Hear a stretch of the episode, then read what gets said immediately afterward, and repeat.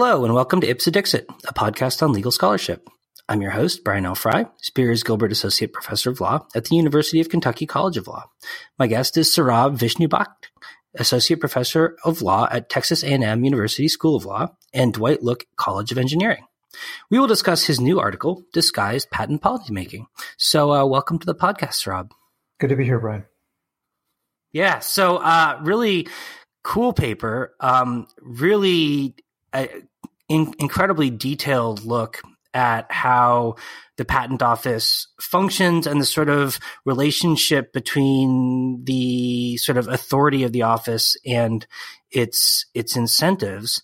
And I was wondering if you could if you could start the conversation by explaining to listeners sort of how the patent office is structured, uh, especially the relationship between the patent office and the patent trials and appeals board and sort of the history of how it got there sure. um, as well as as well as its relation to the federal circuit because i think some people may not be familiar with the sort of administrative workings of the patent office Absolutely, and it's uh, it's. I, I, certainly appreciate the, the question about history because in some ways it is really hard to understand uh, why the patent office today looks the way it looks uh, without understanding the uh, the history of how it got here and what problems along the way both Congress and uh, and the patent office itself uh, have been trying to solve. So it uh, it first bears mention that the patent office as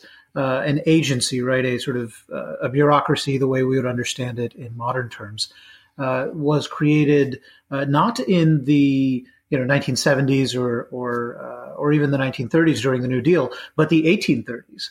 And it was the, mm. the Patent Act of 1836 that created it, and what we understand to be the the touchstone for modern uh, you know regulatory uh, practice, the Administrative Procedure Act, wouldn't come around for another 110 years. So although the patent office is governed by the APA and fits into the the modern administrative state, uh, or at least is supposed to, um, it has this additional century uh, of custom and baggage and just practice that uh, is hard to shake loose from. Um, mm. So history history matters quite a bit. Um, I think the place to begin for the Patent Trial and Appeal Board and the arguments in uh, in my paper uh, are really the early 1980s because two really important things happened uh, at that time that set the stage for everything that would follow. One was the uh, introduction of ex parte reexamination. Uh, and that is the first post grant uh, look that somebody would take at the validity of a patent that has already been issued. But it's a look that would take place not inside a courtroom where people could always go and say, hey, we think this patent is uh, invalid, or hey, we think my patent is infringed and I'd like remedies for it. Um, but rather inside the agency. Ex parte reexamination was an administrative reevaluation system rather than a judicial reevaluation system. And who would who would ask for that? Well, it's uh, it's Congress that enacted it, and I think uh, the most compelling account for why I've uh, that I've seen of why it uh, it came about is a uh, a series of talks that I've heard from uh, from John Duffy, Professor Duffy at the University of Virginia. his argument is that um, the, the system of equity practice that was quite common in the first part of the 20th century was really turned on its head by a Supreme Court decision uh, from the late 1950s. Uh, and that was a case called Beacon Theatres versus Westover. And what it did was say that where um, a legal remedy was sought and an equitable remedy was sought, such as damages and an injunction, the uh, legal remedy had to take precedence because to do otherwise would uh, frustrate the jury trial guarantee of the Seventh Amendment. And what that did is mm. thrust the jury into a position of decision making in all cases, including patent cases, that I think the, the Supreme Court uh, had not anticipated and probably didn't have in mind. But it certainly did, you know, become the prevailing practice. So now, uh, rather than judges uh, special masters who have expertise in in the patent law as well as in substantive uh, scientific and engineering principles. Um, juries, lay juries, and lay judges were left to decide a whole host of questions that they were just ill equipped to to uh, to evaluate. So as a result, by the 1970s, patent lawyers have now, you know, sort of gotten the memo about this, and we start to see a reaction. And by the late 1970s, there's enough of a, a political consensus that in 1980 we get this first uh, administrative reevaluation, so that the experts at the patent office uh, could do the reevaluating rather than uh, judges and juries. So I think that's what motivated it. And uh, yeah. Ah, I see. And so when would ex parte review happen during the procedures in place in the 1980s? Would that be something that the patent office would do on its own or that like a third party would ask for? So that's a great question. It's actually both of those and, and a third uh, person that you might not uh, intuitively think of. Um, the most common way in which people would uh, be expected to, or the most common way in which patents would be expected to be brought in for reevaluation, is by third parties. So the idea was that it could be, you know, uh, patent owner sues alleged infringer in federal court. Alleged infringer says, "Hey, I've got my doubts about the validity of this patent, but rather than have the judicial or jury, uh, you know, sort of process figure it out, let me take it to the office, the patent office." And so they would file as a third party requester uh, a petition seeking ex parte reexamination. And what would happen is the patent office would evaluate the petition, the evidence presented uh, uh, up front, and say, yeah, we think there's a substantial new question of patentability that we should, uh, you know, uh, take a look at this patent. Or they might say, no, we don't think there's anything new here. We already looked at the you know a bunch of evidence uh, when we were examining the thing to begin with, and on the basis of that evaluation mm-hmm. is how we granted the patent. So the only way it's going to make sense for us, the patent office uh, reevaluators, to take a second look is if you can persuade us at least up front that there's something there uh, worth looking at, something new, something relevant that we should consider that we haven't already considered before. So, so, so would it be fair to say, would it be fair to say that in those circumstances, from a defendant's perspective, it's something like an alternative route to a motion to dismiss? Uh, it could be that, yes. Uh, if if the a, a, few things would have to happen in order for that to be the outcome. Uh, first of all, they would have to have the the additional capital resources and, and sort of sophistication, I guess, to go to the patent office and, and seek ex parte reexamination. The patent office would have to grant ex parte reexamination, and then the court would have to respond to a motion uh, to grant a stay and say, all right, well, if the patent office has given us uh, an answer about whether this patent is valid, then we will wait because we think what the patent office has to say may be useful information to us. If you know, if the court mm-hmm. decides, well, whatever the patent office decides, we don't think it's going to change the bottom line very much, depending on the scope of review, uh, how much of the patent is being challenged, these sorts of things, then the court might not grant a stay, and the case might proceed, notwithstanding that there's now a parallel proceeding uh, going on in the patent office. But uh, oh all, boy, all of that is is only the first uh, of three potential ways in which you could land in in the administrative setting, because apart mm. from the uh, the person who's been sued uh, or somebody who hasn't yet been sued but thinks they are at risk might just bring in the, the patent preemptively and say, hey, let me let me try to challenge this patent because I might get sued on it. All of that is still just third parties. The patent owner can himself or herself or itself uh, bring the patent in and say, look, I'm getting ready to sue a bunch of people on this, and I think the patent's valid, but I'd like to be sure. And so I'm going to take it through ah. another round of review and any new evidence I may have found. Um, I'd like to be in the driver's seat. I want my patent to be valid and I want my patent to cover what I say it covers. I want no surprises. So, patent office, uh, will you consider my new evidence? And that's, you know, not something you would ordinarily imagine a property right owner uh, as saying. Like it's, it'd be like somebody bringing a quiet title action on their own land. Um, Mm. But uh, one can imagine that the uncertainty uh, that that sometimes surrounds or often surrounds a patent's uh, boundaries might lead the rational and and sophisticated patent owner to say, "Look, it's in my interest to know this now, rather than three years mm. into an expensive lawsuit."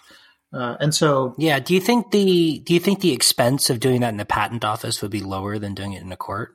Absolutely, it was intended uh, to be quite a bit lower uh, than in the court because, first of all, the adjudicator already has a bunch more expertise, so you don't have to spend as much time or or hours or uh, resources uh, just educating the judge or the jury because you know there is no judge jury; it's just a, a central re-exam unit uh, official in the patent office who already knows a lot.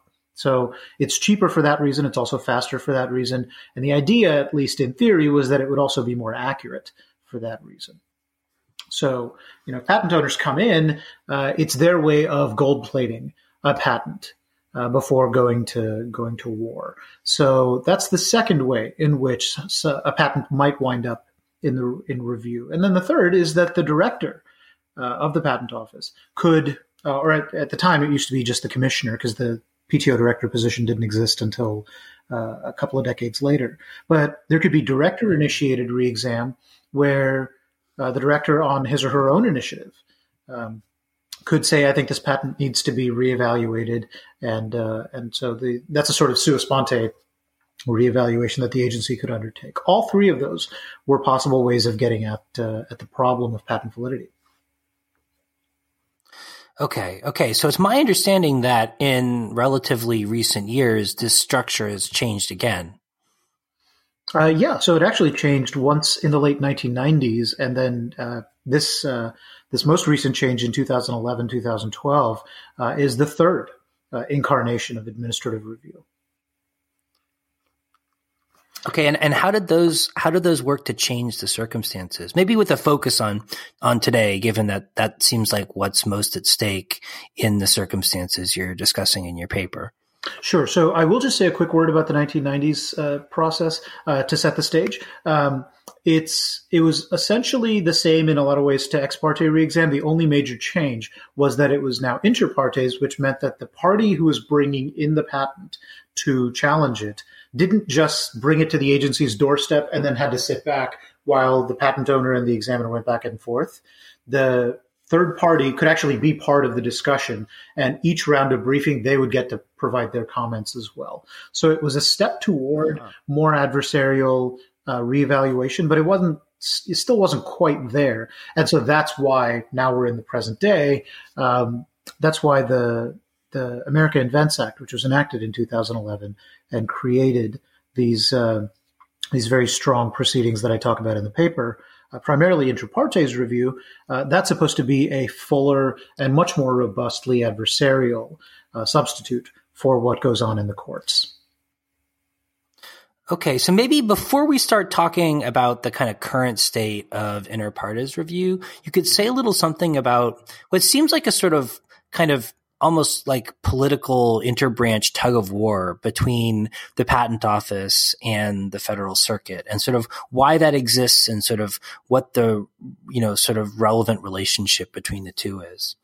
Sure. Uh, this actually goes back a little bit to the point I made uh, about the historical baggage of the patent office. Um, most of the administrative agencies that we understand uh, administrative law through today the securities and exchange commission environmental protection agency you know social security osha um, most of these agencies have substantial policymaking powers they can develop rules um, substantive rules of law and courts will be obliged to follow them the reason for that of course is that congress has delegated to them uh, either explicitly or implicitly uh, the power to do these things, to make these rules uh, and, and engage in prospective lawmaking. They also have the authority to engage in uh, adjudication that is sufficiently formal that it rivals the procedural and constitutional protections of the federal courts. And so those adjudications are also entitled to a lot of deference from the courts uh, if judicial review of the agency's uh, adjudications takes place. Neither of those two features substantive rulemaking authority or formal adjudicatory authority uh, historically was uh, was ever given to the patent office. And so, as a result, when the Federal Circuit was created in the early 1980s, this is the second of the two things that happened in the early 80s. One was, you know, ex parte reexam. The second was creation of the Federal Circuit to centralize and consolidate all appellate review uh, across the entire country, no matter what district court you came from all the patent cases went up to the Federal Circuit. And the idea was here would be an expert tribunal uh, who would, you know, cultivate uh, a lot of knowledge and familiarity with patent doctrine, and would go on to uh, to sort of bring clarity and certainty and predictability to the system. So here's an expert tribunal full of really, really scientifically and doctrinally sophisticated judges who are overseeing an agency that has no real congressional mandate to engage in policymaking or rulemaking uh, of any substance, nor any sub, uh, formal mm. adjudicatory authority. So what's going to happen? The agency is not going to get uh, very much deference at all, and that's that's exactly how the patent office did uh, sort of proceed. Is just under the very strong, uh, undeferential eye of the federal circuit, um, and as a result when the America Invents Act came along, and although the first two versions of administrative review didn't really have much in the way of um, of rulemaking authority or formal adjudicatory authority, the AIA's creation of these new proceedings, inter partes review, covered business method review, post grant review, those uh, were sufficiently formal that a number of scholars uh, of the administrative process of the patent system, uh, such as Arti Rai, my co-author, and uh, my friend Melissa Wasserman and, and others uh, have said, look, this is sufficiently formal that it probably does warrant uh, pretty robust deference by the courts, up to and including Chevron deference. So mm. that's the mm. that's the way in which the patent office uh, experience changed from you know the the early 1980s through the end of the the first decade of the 2000s, and then starting in this decade, the, the 2010s, um, we have a whole new system where all of a sudden the patent office is uh, given quite a bit of uh, new authority and potentially new deference. And so their power vis-a-vis the district courts is expanding because Congress wants people to leave the courts and come to this expert tribunal instead. And the Patent Office's power vis a vis the Federal Circuit as an appellate reviewing body is also expanding because they're now going to get uh, hopefully a lot more deference. Um, and as I, as I mentioned in the paper, um, they might be able to get the equivalent of deference by other means. But either way, their power uh, to withstand judicial review is going to go up. Yeah, so maybe we can move now into talking about some of the observations that you make in your paper about. I mean, maybe this is just my characterization, but it sort of seems like about how the patent office is like trying to seize some of these potential policy levers mm-hmm. and take advantage of them for better or or for worse. Mm-hmm. Um, and and it seems like there were like two strands almost in the critique you were making. One relating to the patent trial and appeal board judges and sort of the structure of the panels, mm-hmm. and the other relating to sort of administrative decision making on behalf of the director of the office. Is, is that right? Yeah, that's absolutely right, and uh, it, it, has a little bit to do with how the the statute is worded. Um, some powers are delegated directly to the to the director of the agency, um, who then, for reasons of convenience and and feasibility, subdelegates those powers to the PTAB.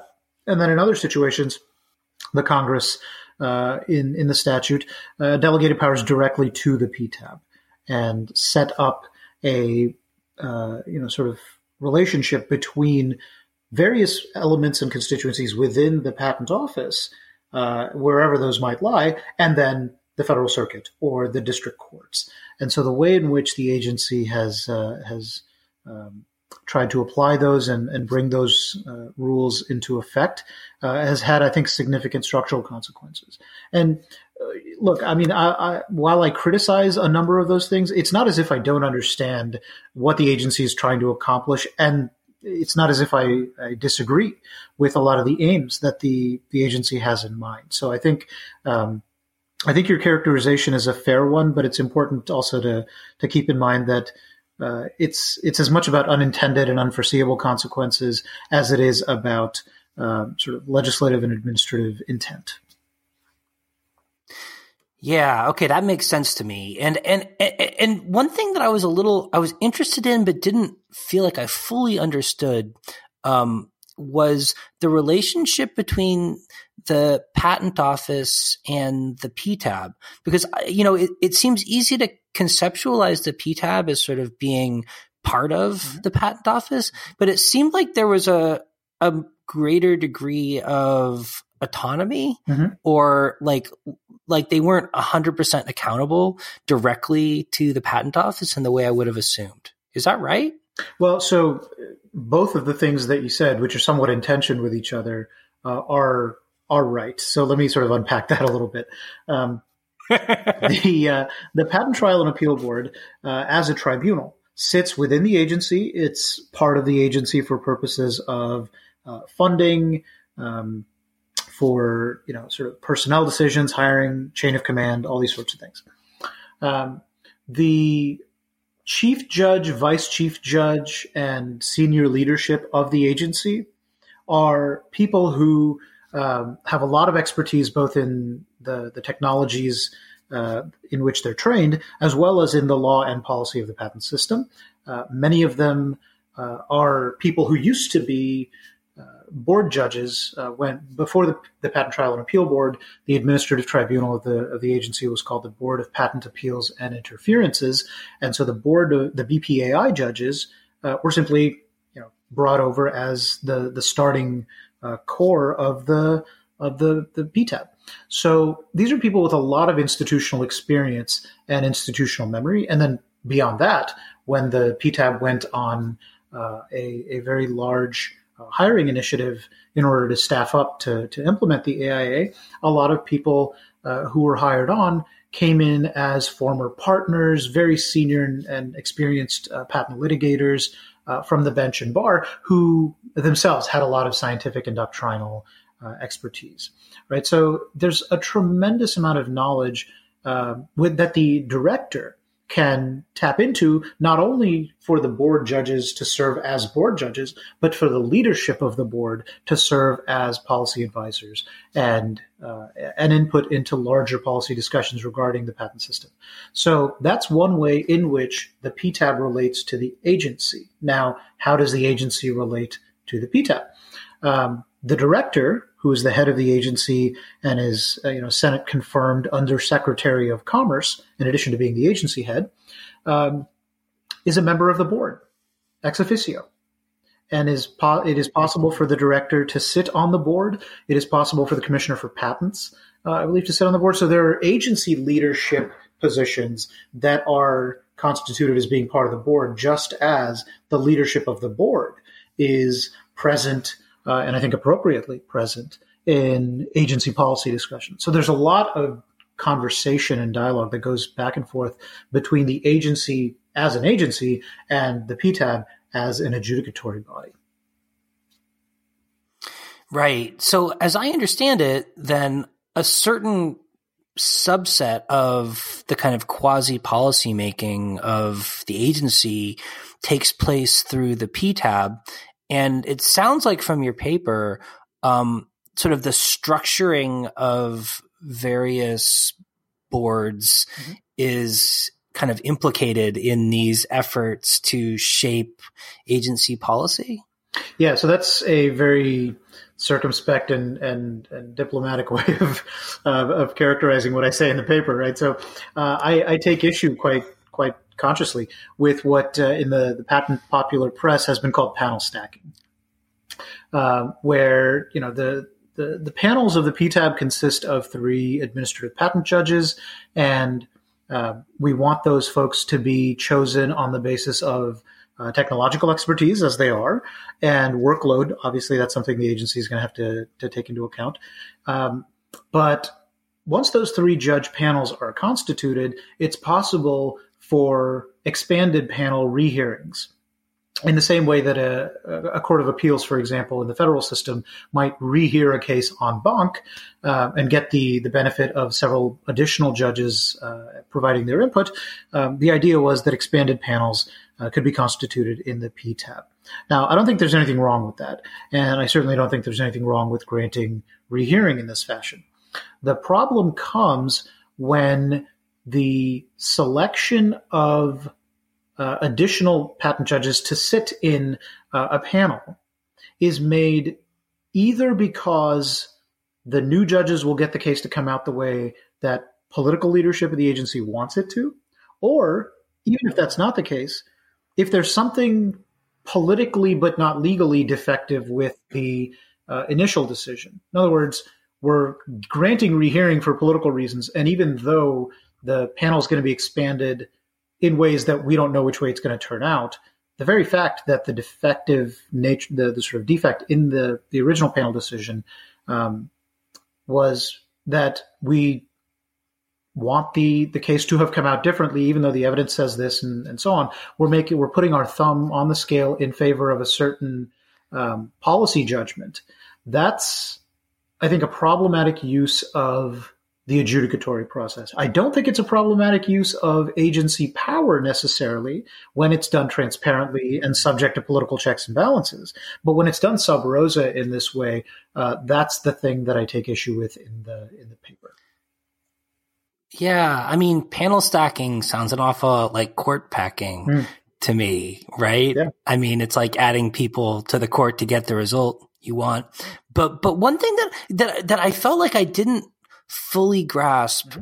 in in the circumstances you describe is I mean it seemed like some of the problematic decisions from the agency perspective that panels were making that were leading to these stacking procedures had to do with like interpretations of background agency governing statutes or agency policies. Mm-hmm. And I just couldn't help but wonder like, why can't the director of the agency make those decisions on on their own mm-hmm. as opposed to those decisions about the interpretation of these kind of background governing principles being made by panels. That just struck me as kind of odd. Absolutely. And that was one of the the criticisms that i think a number of people who actually had different opinions about how bad panel stacking was, how prevalent it was, and how uh, seriously it should be taken as a as a, a, structural problem in the patent office itself. Uh, although a number of us disagreed about those questions, we all agreed it would be much better if the director just did this by rulemaking, because it's clear that the director mm. can do this by rulemaking. Um, so why not just do it that way? Have public input um, and, and and make your rules and go forward. Because doing it prospectively and giving people notice, here's what we're going to do, um, is simply more accountable. And yeah, it may not get you the result you want, but that's a there's a reason for that. That suggests that there's going to be political pushback um, that people should have an opportunity to to mount. Uh, if it's done in in this sort of sub rosa way, where it's being done incrementally, case by case, not only does that injure predictability, People don't know what the background rules are. It's being decided in each case retrospectively. You know, were the the pr- proper procedures, whatever they might have been, properly followed in this case, rather than doing it by this very slow Socratic method. Um, I think it probably would have been much better to to just say, "Here's what we want," and if the next director disagrees, uh, you know that person can can change it. I think that would have been a much more transparent and accountable way to do it. Okay, so you also talk about the director using uh, assertions of the unreviewability mm-hmm. of certain kinds of decisions. Um, in it seems like kind of a similar fashion. And do you think the reason for both of these sort of sub rosa efforts to make policy in a less than transparent way are related to each other or not? I absolutely do. Um, I think the and and in fact, let me give a concrete example of what I was talking about um, because it is a little uh, tough to unpack in the abstract. There was a case um, called Yissum uh, v. What was it? Yissum Research Development v. Hebrew University of Jerusalem. Uh, excuse me, Yissum Research of Hebrew University of Jerusalem v. Sony Corporation. Okay, so the Yissum case. Um, this was decided um, uh, a few years ago. The oral argument was in December of 2015, and it was at that oral argument, at the Federal Circuit, that some really interesting facts um, first came to light about how the Patent Office was engaging in in expanded panel rehearings. So, this is a case in which the agency said anytime there's a seeming outlier um, from, you know, uh, we've decided a bunch of cases, and along comes this one case that's an outlier from the others. Um, Judge Taranto, in oral argument, said uh, you've engaged the power to reconfigure the panel to get the result you want. And the uh, the attorney from the, the USPTO who was arguing the case said yes. And Judge Taranto, uh, if you listen to the audio, it's much much more sort of you know uh, stark. And he says, and there's a pause, and he's like, "And you don't see a problem with that?" And uh, right, so the, the, patent office says, "Well, you know, Your Honor, the director is trying to ensure that her policy position is being enforced by the panels. So far, not bad." Mm. But then the director is not given adjudicatory authority. That's given directly to the board, not to the director. Now, the director is a member of the board, the Patent Office clarifies, but after the panel is chosen, is it possible for the director to uh, engage in case specific re adjudication? That's the sticking point. The agency thought the answer to that question was yes. And um, I think there's some question about whether that's um, the, the right interpretation or a good interpretation for, for policy reasons. Mm. So the, the sort of hacking the panel to get the outcome you want.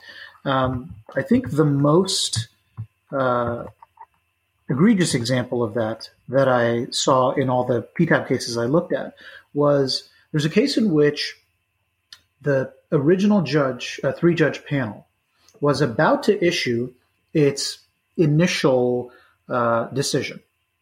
And before the decision was even rendered, it became clear to the, the PTAB leadership that, hey, this decision is going to come out and it's going to come out this way. And so they didn't even wait for the decision to come down and didn't even wait for the, the losing party to ask for rehearing. They just, on their own, added two additional judges to the, um, to the, the panel in hopes that those two people would vote the quote unquote correct way and would manage to swing one vote away from the original three, and it would turn out three to two, going what the agency was thought was the right way. Okay, now it didn't work, and the three judges uh, who were originally on the panel kept their votes the, the way they were, and it turned out three two the way the case was originally going to go. So now the agency's got uh, you know a problem. Do we just let the decision lie, or do we double down? and the agency doubled down. And what happened is that two additional judges were added to the panel so that uh, you had the three original judges who were voting the wrong way, uh, according to the agency leadership, and now four judges who have been placed on the panel uh, to turn it. And that's what ultimately happened. The agency decided the the PTAB decided the case the correct way, and it was a four to three decision. Even when confronted with these four votes that outweighed them, the three original judges still filed a dissent adhering to their original position. Right? So that's, I think, a sort of let's just keep adding people until we get it. Um, that's a really bad set of facts. And yeah, I, I think it wasn't altogether necessary because let's now let's talk about the you know the, the question you had started to raise, which is judicial review. This case uh, of multiple, the situation, I should say, of multiple um, attempts at, at uh, rehearing to get the right outcome and make sure that all the cases are going the right way um, in accordance with the director's policy views. First of all, all these took place, you know, a few uh, years ago, so um, it's important to be clear about that. Um, the the reason to do this, why do this? What does the agency get from doing this? Well, if the agency has a number of cases coming out the right way, the correct way, a uniform way, and what they're using uh, expanded panel rehearings and these sorts of uh, personnel choices uh, to to maintain discipline and making sure the agency speaks with one voice. Well, when the agency speaks with one voice and has a consistent policy position on something, at that point they become entitled to something resembling Chevron deference, right? Uh, Mm. They're speaking certainly with the force of law, and they're speaking with one voice on a policy question about which there could be divergent opinions. When that happens, when you've got a single coherent policy position, you're more likely to get at least some deference from the courts than in other situations. Than if there's you know a cacophony of of uh, policy positions within the agency itself. So that was the basis for the agency seeking Chevron deference on a procedural issue. Still wasn't substantive Chevron deference, but it was a step toward asking for Chevron deference, which the agency hasn't gotten before. And again, that's a little weird because if you want Chevron deference, I think there are ways to get it um, that don't require uh, so much, you know, circum uh, circuitous and, and circumlocutory uh, uh, ways of, of creating the circumstances necessary to justify uh, deference. Yeah, I mean, it seems like if if you want courts to defer to agency decision makers on the basis of consistency among agency decision makers, you'd want those agency decision makers to be autonomous and reaching the same result on their own as opposed to getting their knuckles rapped by the director, right? I mean, well, look, I don't I don't have any problem with the director telling the the board how to do their job because the director is the director. Um, but there's a better way than constituting panels one at a time. It's again rulemaking. You engage in notice and comment rulemaking and tell the board, here's what the rule is, and you're going to follow it.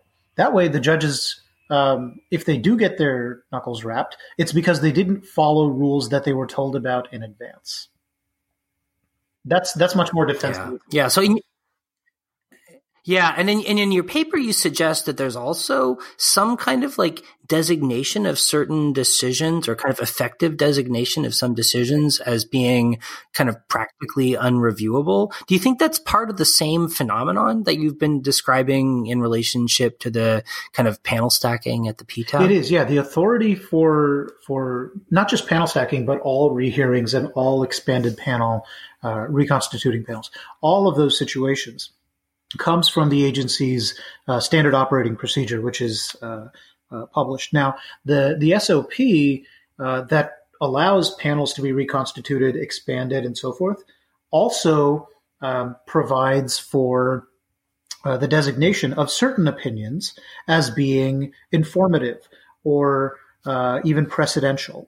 So here's an here's an opinion that we think uh, you know, sort of summarizes the state of the law. So if you want to do research on this issue, read this opinion, and it'll give you a bunch of cites and you know fact patterns and so forth. Uh, so that's a good research tool, and the agency's designation provides valuable information for for attorneys and the public. If you go further and say, not only is this representative, but it's informative, you know the the term of art, informative. What that means is we're synthesizing normative guidance now. Not only does this tell you the state of the law, but it also tells you something about why the state of the law uh, that that represents is a good thing and something that you should, you know, sort of consider when you're crafting arguments and, and policy positions in your briefs. So that's one step above merely a representative curation of, uh, of opinions. And then the highest designation which the agency can grant is precedential that takes not only a uh, a curation of representative opinions and not just a synthesis of normative guidance, but a prescriptive um, sort of addition that says we're going to take this normative guidance and we're going to make it binding on future panels. Um, it's just like when the Federal Circuit designates an opinion precedential, uh, a panel opinion precedential. The only thing that can uh, overcome that, of course, is uh, is en banc review, right? So uh, the the binding effect that the Federal Circuit can give to its opinions, the, the Patent Trial and Appeal Board uh, can give to its opinions as well. Now, the SOP tells us not only that this is possible, but also spells out how it's to be done. And it used to be the case until uh, a few months ago that the majority of the entire PTAB, which consisted of uh, of about 300 judges, um, the last time I checked, but it hasn't been uh, that recently that I checked. So that number may have changed. But uh, the majority of a very large group of people had to agree to make the the the given opinion precedential. So that's a vote that's you know going to be going to be tough to to navigate in some situations because a lot of people who really know the law and might have strong opinions about what the right answer is uh, might not all be inclined to agree and then after that, it has to go to the director and you know the director and other leadership of the agency who are also part of the PTAB also have to agree and sign off before this thing can be made precedential. So, as a result of that very difficult, very uh, laborious process, uh, it's perhaps not surprising that in the first uh, six or seven years, you know, the first uh, lengthy period of time in which uh, all of this was going on, uh, not very many opinions were were designated precedential. only about a double handful, and so there was, a, I think, a lack of really strong precedential guidance from the PTAB to individual panels of the PTAB. I think if the agency had made it easier, if the director had had a much more direct role um, in designating opinions precedential and saying, I'm the head of the agency, I set the policy uh, for the PTAB, and I hereby do so by saying this opinion, which is, uh, you know, sort of arose on its own and based purely on the force of reasoning and quality of analysis and alignment with my policy preferences as a presidentially appointed, Senate confirmed agency head, deserves to be precedential. Mm. Uh, I think mm. everything about that uh, is defensible and familiar to scholars of administrative law. So uh, at that point, um, I think a lot more guidance might have come about that would have been helpful to the agency. But instead, we got, you know, not very much precedential uh, guidance, and to the to the extent that uh, the agency wanted to to get Chevron deference or other sorts of respect from the from the federal courts, particularly the federal circuit, uh, they were trying to go about it in these ways uh, that uh, just weren't necessary. Mm. Mm. So, so to return to your kind of big picture critique mm-hmm. of sort of what you see taking place, uh, you know, sort of in these in these different decisions. I mean, do you see the fundamental problem as being sort of like bad decision making on the merits or is it more about like a lack of predictability or lack of transparency in how the decisions are are getting made? I think it's more the latter. I think the the quality of decision making with respect to the evidence, with respect to technological sophistication of the board judges, and with respect to proper application of uh, of the law as they understand it, I think board judges uh, do an extraordinary job.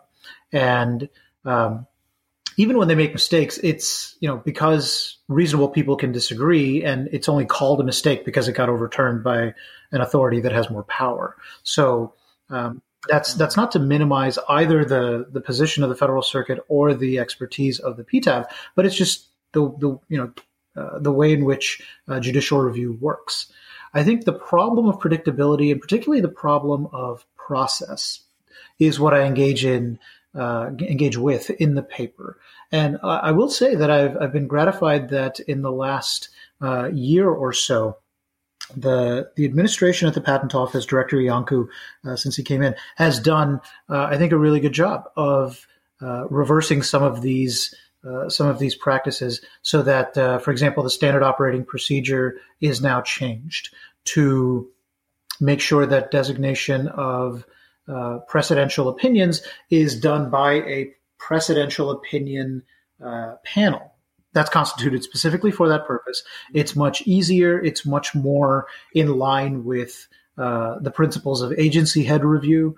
Uh, so, in other words, the director takes a much more active role in uh, in making sure that the, the the the, opinions that are designated precedential are uh, reflective of agency policy as uh, as he sees it and, and, wants it to be. So that's a good thing. I think that's a step, uh, a big step in the right direction.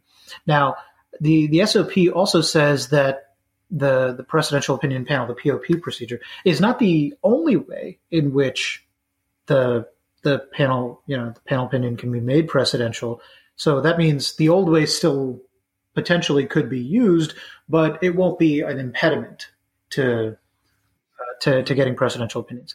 I mean, that's fine, but agency head review is really what the the touchstone uh, I think ought to be uh, for the agency to flex its muscle and ask for deference and ask for a bigger place in the patent system and greater prominence in the patent system, uh, which seems to be what uh, what they want. Um, and it's just a question of how to get there in a procedurally sound and sensible way. Do you think there are any other institutional players who can sort of push the agency in that direction, or is it really up to the head of the agency? No, I think uh, I think it can't be up to only the head of the agency, um, because if uh, if that were the case, then um, you know, all sorts of, of aggrandizements, as I say in the paper, uh, would be possible, not because of bad intentions, but simply because uh, people who think they have the right answer and have sincerely held beliefs um, need to be checked by other people who have sincerely held beliefs and and and other uh, you know views about what the right answer is. That's how we ensure that in this. Uh, by pitting one part of the government against another, uh, that's entirely what checks and balances is all about, right? So I think the Federal Circuit uh, has uh, has started to, and the Supreme Court too, in fact, uh, have started to push back a little bit on on the Patent Office, and I think that's a good thing. Um, and it's also uh, a valuable piece of information for the Patent Office to have about itself. Um, that the agency or that the courts have started pushing back because it used to be that in the initial uh, years of PTAB review, uh, whenever something went up to the federal circuit, um, federal circuit would review it and they would, you know, give us uh, a well-reasoned discussion of what they thought the right answer was. But there was often an undercurrent of, look, the agency is getting its feet under themselves um, with this new AIA trial proceeding system, and the PTAB would you know, do well to to be able to experiment a little bit and get the right answer without a lot of judicial inf- interference uh, right out of the gate. And so the the structural decisions regarding uh, whether you know certain kinds of decisions were judicially reviewable or not, uh, certain kinds of questions regarding Chevron deference of procedural uh, choices that the agency made, all of those um, were decided, and not all of them went in the agency's favor, but they were all decided, I think, with a quite uh, careful consideration of how the agency would really be able to to do its work, uh, with or without the kind of deference and the kind of uh, leniency that was at stake. Now, a few years have passed. The agency has, uh, and particularly the PTAB, has matured in its role as implementers of the AIA, and uh, I think the Federal Circuit doesn't feel as shy anymore, and certainly the Supreme Court uh, this past year, 2018, uh, did not feel shy about saying, look, this may be disruptive to you, but life is like that sometimes. You have to do what the statute says, and here's what we think the statute says. Um, so the SAS Institute case, which ended the practice of partial institution, and the um, the Wi-Fi One case from January of 2018, a year ago now, um, that said, hey, this practice that you thought was judicially unreviewable, uh, patent office turns out is subject to judicial review after all. And that was an en banc decision overturning a precedential panel decision of the Federal Circuit. So initially, the Federal Circuit had said, um, you know, you you're okay, patent office. This is non-reviewable, so you can do as you like. Now, don't get the wrong answer, but if you get the wrong answer, you know, we're we're not going to review it um, because we think you're going to make more than you're going to miss. Uh, the the en banc rehearing, mm. the, the en banc uh, decision in Wi-Fi one uh, turned that around and said no, it's subject to judicial review, and the the the practice that the patent office was was engaging in, uh, and what I describe in the paper, I think, is a campaign of um, of trying to push for increasingly expansive, increasingly broad uh, reading of this one statute that says um, this one decision by the by the director to institute review or not institute review is not subject to judicial review. Well, if you're the agency, particularly you know the PTAB, and you want to insulate yourself from judicial interference because you think you're going to get the right answer most of the time, but you don't want to ask for Chevron deference, how can you get the insulation that you want? Well, one way is to point to a non-appealability statute and say this is as broad as you know, as anything. And uh, all the things we do can be sort of placed in this wonderful bag of, of non-reviewable discretion, and and we'll just we'll just mm. do whatever we want without having to worry about the the flip side of Chevron deference, which is all the political accountability that you have to uh, provide. So I engage with that quite a bit in the paper as well. Yeah, well, so Saurabh, maybe you could like close by talking a little bit about sort of what you see as a likelihood going going forward, and you know, uh, do you think it's likely that the Federal Circuit and maybe the Supreme Court are going to continue to push back against this? Do you see the the P, the the patent office kind of folding on these assertions of unreviewability and maybe moving back in a more traditional kind of rulemaking direction, or sort of what do you anticipate? So I think that let me start with the patent office first. Uh, I think that the patent office has has certainly gotten the message right. A lot of uh, really uh, prominent scholars, certainly more prominent than I, um, have been telling the agency both directly and in in print and through you know, testimony at, at, hearings and so on that look the way that the agency was going about this had some problems and and here are ways to solve that problem. Um, the federal circuit, I think, will um, continue to decide cases.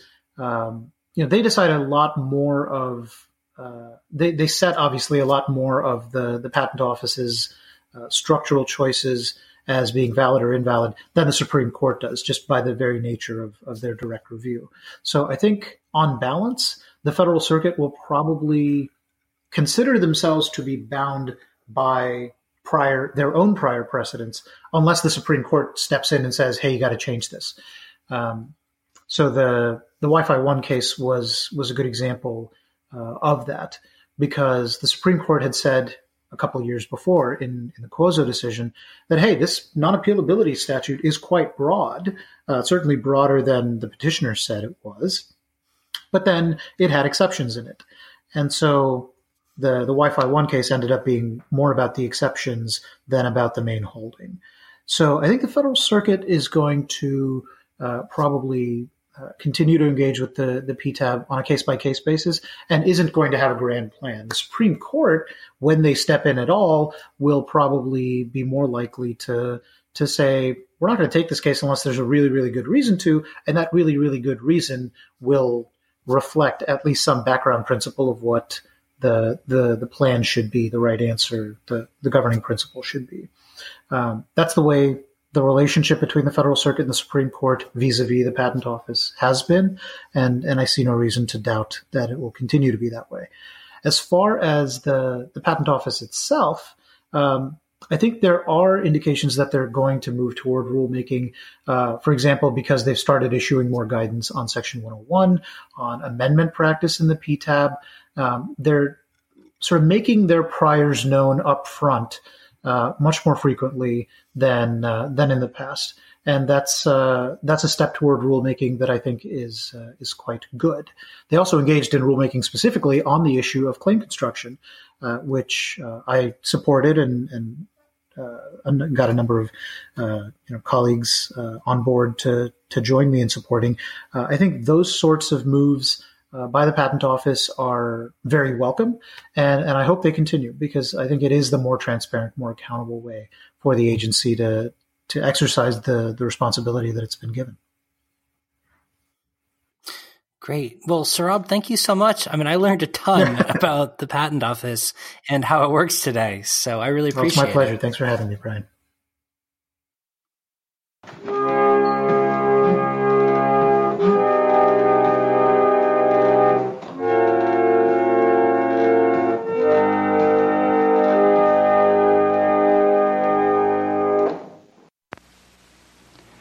For a number of years now, work has been proceeding in order to bring perfection to the crudely conceived idea of a transmission that would not only supply inverse reactive current for use in unilateral phase detractors, but would also be capable of automatically synchronizing cardinal grammeters. Such an instrument is the turbo turboencabulator. Now, basically, the only new principle involved is that instead of power being generated by the relative motion of conductors and fluxes, it is produced by the modial interaction of magnetoreluctance and capacitive diractance. The original machine had a base plate of prefamulated amulite surmounted by a malleable logarithmic casing in such a way that the two spurving bearings were in a direct line with a panametric fan. The latter consisted simply of six hydrocoptic marzlevanes so fitted to the ambifacient lunar wane shaft that side fumbling was effectively prevented. The main winding was of the normal Lotus O delta type placed in panendermic semi-boloid slots of the stator. every seventh conductor being connected by a non-reversible Tremie pipe to the differential girdle spring on the up end of the Grammys. The turboencabulator has now reached a high level of development, and it's being successfully used in the operation of novertrunnions. Moreover, whenever a fluorescent score motion is required, it may also be employed in conjunction with a drawn reciprocation dingle arm to reduce sinusoidal replenisation. It's not cheap, but I'm sure the government will buy it.